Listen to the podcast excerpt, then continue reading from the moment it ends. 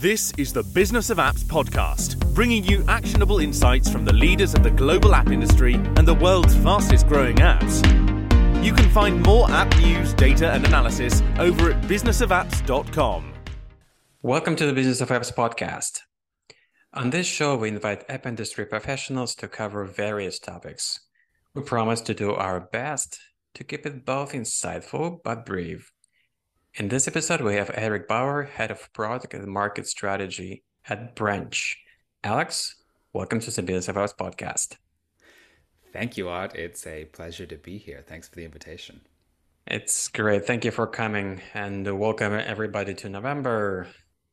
We're getting there. It's uh, just a few weeks and it's Christmas. That's the lighting speed. Uh, all right. Let me set the stage for the conversation first. So, every industry has these moments. Everybody are chugging along, no drastic changes on the horizon, and then all of a sudden, boom, rules of the game are changed significantly. For the app industry, that change was introduction of the SKAdNetwork network by Apple a couple of years ago. For somebody, that was the moment of shock and terror. For some folks who kind of saw it was coming, it was just the moment when it became reality. Today, Alex will tell us about SKAdNetwork 4.0 from Apple, Privacy Sandbox from Google, and what app subscription owners should do about it. But before anything else, please tell us about yourself, Alex. What is your background in mobile tech? Well, I've been in mobile tech for oh seven seven-ish years at this point. I didn't come to it with a particularly standard career trajectory because I was a classically trained pianist before this, and then I kind of pivoted into something other than music because I wanted to explore a different area. And also, there came a time when I really needed to pay rent. So I, I got into mobile tech as a, a, product manager for a small app and then joined Branch about seven years ago because our app had used Branch's technology at the time. And I just thought it was super cool and I wanted to be more involved. That's awesome. Music. Wow. Uh, I like, you know, every time I can hear somebody in the tech who was not a developer or software developer originally, like Brian Chesky for Airbnb, he is a designer. Um, you definitely like to see and hear what um, Jony Ive from Apple for Apple did um, when it came to design. The touch of somebody who came from art and bring that his expertise, his vision to the tech. So yeah, I. But you're you're the first guy in the show who came from the um, music industry, uh, being a musician.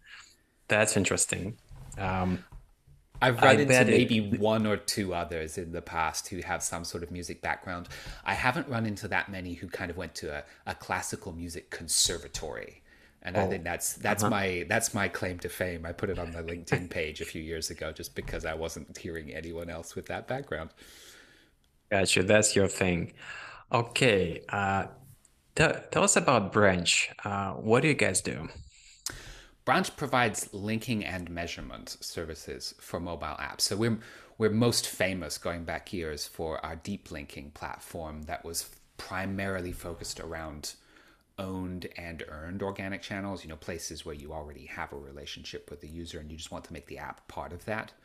Mm-hmm. Uh, these days, we're equally well known for our mobile measurement partner solution, which is the ad measurement and linking component, which is what primarily is going to be on the topic of the podcast today because SKAdNetwork and all of that is obviously about ad measurement. So yeah, we, we're we're in a category of companies that most folks have probably come across as MMP, Gotcha. All right. Um, okay, first the meta question. No pun intended, not that meta. what is the current state of the app industry user privacy wise? Where are we on this frontier? Well, the uh, the metaphor that I like, and I, am stealing this from Miles Younger. I think he published a, a, blog post on Mobile Dev Memo a year or so ago. But it's like the three body problem at this point. We've got three different pretty significant forces and if, if anyone's heard about the three body problem it's this astrophysics question about when you have three sufficiently large interacting bodies in space mm-hmm, the dynamic mm-hmm. is too complex to predict what will happen next.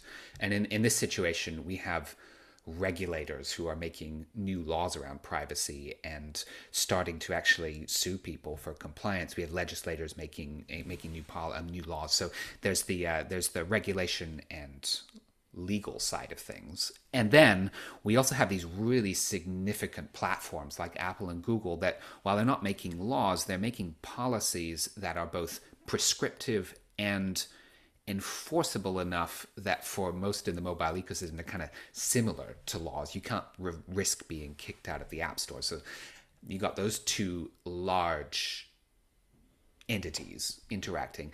And then the third one here is users. Like users are now aware that privacy is a thing that they ought to care about. So you've got these three large interacting entities and it's really too complex to know exactly what will happen next, other than privacy is now a major thing. It's not going away. It's on on billboards on the side of the highway. So this is with us now as a privacy privacy as a focus, which is an objectively good thing. We need Absolutely. strong user privacy protections. This is not in debate, I think, by anyone serious. The question is how do we balance the requirements for user privacy alongside the requirements for systems that still allow businesses to grow and thrive? And there definitely is a balance. If you go too far to either extreme, then things aren't going to turn out well. Or put it shortly, how do we make everybody happy? I don't think we're gonna. We are not gonna make everyone we're not gonna, happy that, in this situation. That's, that's impossible. Unachievable goal for sure. Paradoxically, uh, what I hear more and more that users are kind of want, wanted wanted both their privacy to be respected and obviously advertising being targeted and um, not just um, blind as it was before the um, Facebook came along as the super uh, advertising platform that brought efficiency of advertising on the next level. Uh, but we know that user privacy was not on the radar for years and years. So right now, uh, people still want ads to be relevant to them, but they do want their privacy to be respected. And it's really hard to make this, you know, equation of two things equally uh, well um, performed. I think that's, that's the tricky true. part it is it is really difficult to balance those two extreme objectives and the, the act of trying to find the balance i think is going to drive a lot of new innovation in the mobile space. But it also gets in a little bit about the difference between stated versus revealed preferences for users. They state that privacy is very important. If you look at something like the the opt-in rate for apple's app tracking transparency permission allow app to track or ask app not to track mm-hmm. clearly most users are going to select the I don't want to be tracked option, which is the stated preference. But also, if you look at their purchasing behavior, they like free apps. They like games they don't have to pay for. They want to find games and apps that keep them engaged and make their devices more useful. And when the value trade off between attribution and ability to monetize by ads versus not having an app at all, I think we haven't got to the point where we actually know where that story ends up yet. We're still playing through. Absolutely. And you're absolutely right. It's the perfect recipe for new innovation to actually trying to achieve these both goals and making uh, kind of a, reversing back the uh, downtrend and uh, advertising efficiency to the level that it was before SKAdNetwork network introduction to the level it was before uh, IDFA deprecation by Apple. But it remains to be seen when and how it will be achieved. We live in a very dynamic world, and the app industry mirrors its rapid changes. Your app growth depends on new knowledge and skills like never before. This December, one and only Berlin will open its doors for app marketers from all corners of the world go to apppromotionsummit.com slash Berlin to register and be part of it. Now, as much as we've uh, have these heated discussions about Network from Apple today, uh, there's a history behind this ad platform. Could you give us kind of a recap of what happened before SKAdNetwork Network 1.0 and 4.0? Yeah, SKAdNetwork Network has been while, around for a while. Uh, version 1.0 I think it's way back iOS 11, which is like 2017 was when that came out. So 1.0 day was this, yeah, it's this thing that Apple kind of slid into a developer node. They didn't really announce it anywhere. It just popped up in the documentation. And I think of it like the previous version of the Matrix. It's just so different from the current version of SK Ad Network that nobody took it seriously and it just lived there for a couple years as sort of this this hint of where Apple might be going the story really begins with SK Ad Network 2.0, which is what came out in 2020. So it's two and a half years ago at this point. At the same time as Apple announced these plans to gate or deprecate the IDFA. So that's when people started taking it seriously. And there have been a number of incremental improvements in the last two years to SK Ad Network in forms like 2.1 or 2.2. There's even 3.0 that came out about a year ago. But all of these have been incremental improvements that don't address some of the the fundamental flaws with SK Ad Network from a design perspective that have just made it extremely difficult to use in reality. And so when, when we got SK Ad Network 4.0, which was announced this last summer, that's when we start to see some some fundamental redesigning of the spec in ways that should make it a lot less painful to work with. I think it was one of the cases when uh, people's attention were tested really hard. Could you read the small font uh, attentive enough to see what's coming on or you were just uh, busy too busy to be attentive and reading uh, every single paragraph in that document. Yeah so people who read that document there were they had a, a, good start and a leg up on everybody else. Uh, the problem is that uh, for apple uh, which has a way bigger experience of releasing products for consumers uh, they always try to release the first version of a product know, with a limited set of features, get them right, expand on that set of features later, introducing more stuff. And usually it's something that people are there are, there are groundbreaking products, nothing before that thing of that kind was. So there's no way to compare. For advertisers, gosh, there was a really big way to compare SKAD network with everybody else and if it doesn't match if it doesn't deliver the same experience you're you're absolutely automatically doomed to be criticized and pretty uh, you know justifiably. So yeah uh, it's it's it's a good thing that it it didn't take years and years just two years of iterations for apple to pretty much catch up with the bulk of the complaints. Obviously it's not perfect yet. It's still it's still a work in progress but at least uh, as far as I can hear, people are most more or less are um, happy with what Apple uh, done with uh, fourth iteration. I, I, I, partly agree with that. So I wouldn't say that SK Ad Network 4 solves most of the complaints. I think it solves a few of the key ones that were so significant that they were really blocking even basic implementation of an ad monetization attribution model with previous versions of SK Ad mm. Network. So I think mm-hmm. a, a better way to look at this is probably SK Ad Network 4 is where it would have been really great if we could have started three years ago. And there's clearly room for improvement. There's, and it's a little bit uh, interesting to compare Apple's usual usual as you said consumer product development life cycle where they can do it in secret and then come out with something that just blows the rest of the world away.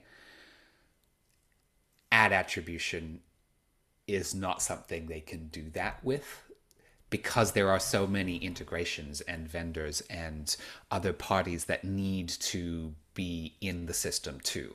So designing something like SK Ad Network inside an echo chamber with versions one through three, I think we saw the downside of that. With with four, we start to see some of the benefits that you get with market feedback and testing.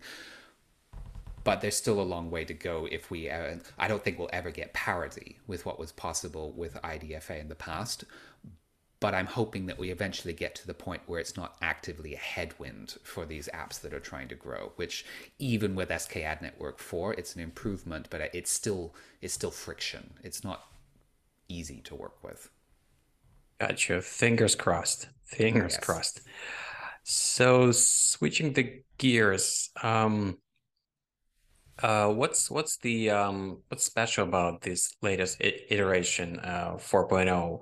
Um, what um, if you can compare like from the you know this latest iteration with everything that came before? What Apple brought to the table that improved the whole situation? Just like you're saying, it's not perfect, but it became significantly better. Yes, I mean we don't have time on this podcast to go through the technical details. That is literally an hour and a half by itself. Absolutely, but broadly, yeah. the the improvements with uh, SK Ad Network 4 over previous versions is it allows you to get more signal through the system. And by that, I think a, a useful metaphor I've been using is imagine COVID tests. The previous version of SKAd Network gave you a single COVID test. You could choose to some extent when you were going to take the test, but you only had one of them. With the uh, with the, the improvements in SKAd Network 4, it's basically like they've given you some additional COVID tests to work with. Now you can take one a few days after you might have been exposed, and then you have mm-hmm. a second chance to take one like later in the week, and then then maybe two or three weeks later you get a third chance. So you're getting more more COVID tests to work with, which means there's more likelihood that you'll actually uncover the information that you were looking for, which should COVID is was I infected or not. But for apps, it's did the user do something that I actually consider to be valuable? With previous versions of SKAdNet, it was really hard to know whether this new user was going to be a worthwhile user for your business. Now with SKAD 4, you have more opportunities to to learn about that. Thank you for bringing home. Was a great analogy. I think uh, you know COVID is uh, is it like the ultimate analogy for the whole planet to understand something. Comparing with COVID is the uh, uh, allegory. Um, now, what what about the Google side of the equation? The privacy sandbox. Uh, what is it, and how is it different from the Apple SKAd network? Well, privacy sandbox is is the name for a broader initiative that Google's been working on for several years. It started on web with uh, with Chrome, and now they're bringing it to Android. But it's kind of this this sandbox that they are developing proposals for how to do a variety of different things in a more privacy first way. So within the sandbox, there are multiple design proposals and I, I, won't go too much into what's going on on the web, but for the Android side of things, there's four different proposals that address things like SDK security and ad audience targeting and optimization. And then for the uh, for the purposes of this discussion, probably the most interesting one is the attribution API, which is Google's answer to SK Ad Network. It's the way to attribute advertising performance without requiring a unique universal ID like on iOS the IDFA, but on mm-hmm. uh, Android the equivalent is the GAID. Strong uh, likelihood that within the next few years GAID also goes away. So we need an alternative that allows measurement of advertising to continue, and that's what the attribution API is designed for. And uh, Definitely, Google gives people more time to adjust. The roadmap is not that tight and speedy as like with Apple. Uh, what are we talking about? 2024 is the year of when the privacy sandbox will be in place or sooner? Yeah, Google is I think Google just recognizes they have to do this differently from Apple. Apple is has a market reputation as privacy first and they are also not, at least yet, known as an advertising company. So yeah. they can implement a change like this, and it's not really questioned whether it's an anti-competitive move or anything like that. Google clearly is in a different situation. They are an ad company first and foremost. So, so anything that they do which touches advertising measurement in particular, they just they they have to be. they have to be open. careful. Yeah, they have to be more open about what they're doing. But I think they also saw how much disruption came from the SK Ad Network rollout, and they don't want that to happen to Android. So they're being, from my perception, they're being a lot more inclusive and a lot more uh, communicative about what they're doing. So the rollout yes, number one, it's extended compared to SK Ad Network. It's about two years and number two, the milestones are are pre-announced. We know what's supposed to happen at each phase of this rollout. So the uh, the the broad milestones here are specifications were announced last spring. Developer previews of these specifications have been available for testing for the last couple months early next year, so 2023, these specifications are supposed to be live in public versions of Android so that you can actually start ecosystem wide testing. And then the current timeline for when these specifications are intended to be broadly adopted and some of the previous functionality like GAID starts to go away is currently slated for sometime in 2024.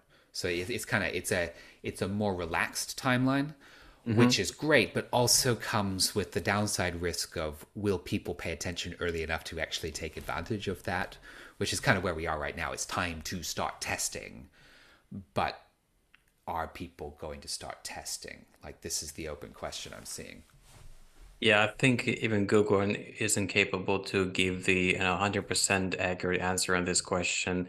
It's the mix of the technology, people's ability to do changes their financial uh, capabilities, their schedule, and psychology.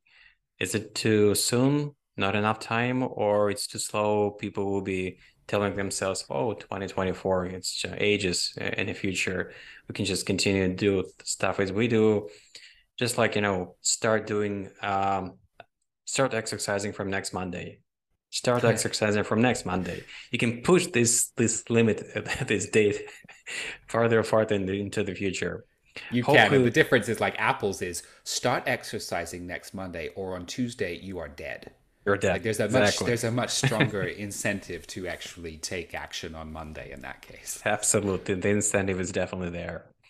All right. So now as we've covered both solutions, what do you see is coming for iOS and Android and what app subscription developers need to do to get ready? Yeah, it's a little bit different for each side of the ecosystem. So for iOS, SK Ad Network 4 is out already as of last week but there's not a ton that advertisers can do yet. They need to wait for the ad networks and also the MMPs to update. And MMPs, they've all announced plans for SK Ad Network 4 support, so that's going to happen pretty soon. But the ad networks also need to update, and I haven't seen much public announcement of timeline there yet. So it could take a while before the new version is actually rolled out. It's it's similar in some ways to the privacy sandbox problem because previous versions of SKAD are fine, but the upcoming version of SKAN you have to do some changes to take advantage of how much new functionality is available there. So basically, it's going to be some fragmented data for a while.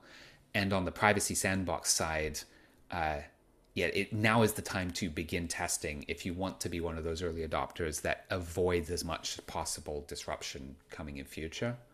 But otherwise, I think we'll start to see more communication about like beta programs early next year when when people in the vendor side have made it a little bit further along.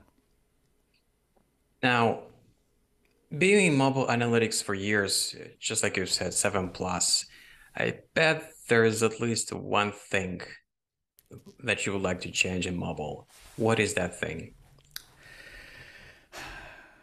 Oh, I like this question. Uh, the one thing I would like to change in mobile is that it wouldn't be quite so dominated by really large corporate entities. And that, that was one of the really great things about the web in the early days is it was open and it was based on standards that didn't preference any particular large company. And in mobile, it's just this this it's like the Game of Thrones. It's a bunch of kingdoms owned by really powerful forces that in almost every case have incentives that are number one not aligned with app developers. And then even worse number two is not aligned with users. And we're seeing we're seeing the issues with that pop up in so many places. Privacy is obviously one of those but there's just if, if i could change one thing it would be that there were fewer walled gardens in mobile. Good old days of web 1.0 I know. Yeah, right? back in the day, Mozilla Foundation, bunch of different browsers, uh, trillion and trillions of websites. Uh, I'm not necessarily exaggerating. It felt like so many places you can pick up people's brains not being, you know, jammed, forced in, onto Twitter, Facebook. Um, mm-hmm. Just like yeah, the monopolization of the internet uh, really degraded the original idea um, and it doesn't feel like web 3.0 is significantly better in that respect. We're not i don't that doesn't feel like we're moving for we're moving back into the you know pre web 2.0 version of the internet.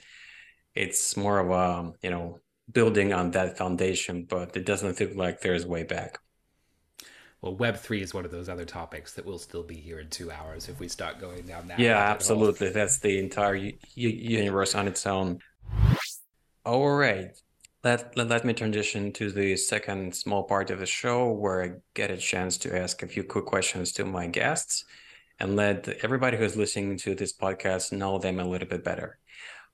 What smartphone do you have now? Uh, have you been switching between these two monopolies two giants ios android I have an iOS device. I have an Android device sitting in my desk drawer that I need to set up and start using. But I've been iOS for years, mostly and mostly because of the apps. To be honest, I I have this thing for like small independent apps where I pay the developers directly, and those tend to exist on iOS more than Android. So I have so much invested in some of these niche apps now that I wouldn't be able to find them on Android or I wouldn't want to switch. So that that's the reason I stick with iOS. Got you. Okay, before these two giants existed, the good old uh, featured phones, uh, people did did not call them back then. But what was your first mobile phone from that era? My first mobile phone. It was like some tiny flip phone from I don't even remember LG, I think. But the first phone I actually liked very much was a Palm WebOS. Like that was the best phone. They had functionality that iOS and Android didn't implement for years. And I think there's still some things about the WebOS ecosystem that were better than what we have today. I, I really like that phone. I'm sorry it went away. Yeah, and uh, it doesn't feel like uh, Web Palm OS would ring the bell for anybody these days. No, it was a small basically... niche community, but it was a cool phone. oh, yeah, yeah, I do remember people covering that um, ecosystem. It wasn't not even close of the size of current iOS or Android, but wow. it was really great for um, for what it was doing. Yeah, it still exists. Uh, it still exists, HP but bought it and they now use it scale. to like power printers instead of phones. Oh, that's interesting. Interesting pivot. Um, back to present. Uh, what if you're uh, left your smartphone at home when you're out, uh, what would be that missing feature for you? Oh, for a long time, it, this is stupid, but it would have been I wouldn't know what time it is because I didn't carry a watch. So if I left my smartphone at home, I'd be stuck without the time. Uh, I do have a watch now. So, missing feature that I would uh, most miss I think be having having an easy way to jot down notes wherever I am, whether it's about a conversation I've had or something I want to remember to do. It's just like the the phone is the place that I capture things so that I can take action on them later. Yeah, instead of grabbing pencil and paper, you're grabbing your phone. Yeah, exactly. Uh, what new technologies, uh, hardware, software, or both, you're excited about? Uh, you would like your smartphone to have? And uh, i'm asking you specifically can be anything uh, that is in your mind not necessarily you know aligned with the current hype um, not necessarily more probably less probably giving more you know balance of using that device for you? Oh, I'm going to cheat just a little bit on this question because the technology is not really a technology that I'm most interested in. It's more like a, a trend that I'm seeing. So, the thing that's exciting me the most is actually that it feels, especially since some of the changes that were forced by COVID, that apps are now becoming an integrated part of a user's well a, user a person an integrated part of a person's daily life in many more ways than they were in the past. In, in the past it was like this is an app on my phone. I'm going to open it. I'm going to do something. I'm going to go away. Now the the app is like it's the facilitation of something that you're already doing it's it's it's, it's part of the experience that kind of goes from offline to app to like utility something mm-hmm. else mm-hmm. Yeah, yeah, they're, they're more like a, a, utility that helps you do things that you were going to be doing anyway, rather than, oh, I have 10 minutes, let me open up this app and do something for a while. Got you. Okay, before I let you go, very, very final question. How can people get in touch with you and get more information about what you do? Okay, there's three ways. Number one, you can email me, alex.bauer at branch.io. Uh, you can also follow me on Twitter. That's Alex D. Bauer and I was going to say send a carrier pigeon, but I've actually forgotten what the third one was. So let's go with those two. Okay, not not pigeons this time. Thank you, Alex. Thank you for coming on the show and spending time with us. Bye bye. And that was Alex Bauer, head of product and market strategy at Branch. To listen to more episodes, subscribe to our podcast on iTunes, Spotify, Stitcher, Google Podcasts. Just search for Business of Apps, and you will find us easily. Remember, we release episodes on Mondays, so subscribe and you'll be able to get new episodes on your smartphone, tablet, or computer as soon as we release them. And please don't forget to leave us a review or comment on iTunes. It is highly appreciated. And all episodes will also be available on businessofapps.com. Thank you for listening. See you next week. Thank you for listening to the Business of Apps podcast. For more, head on over to businessofapps.com.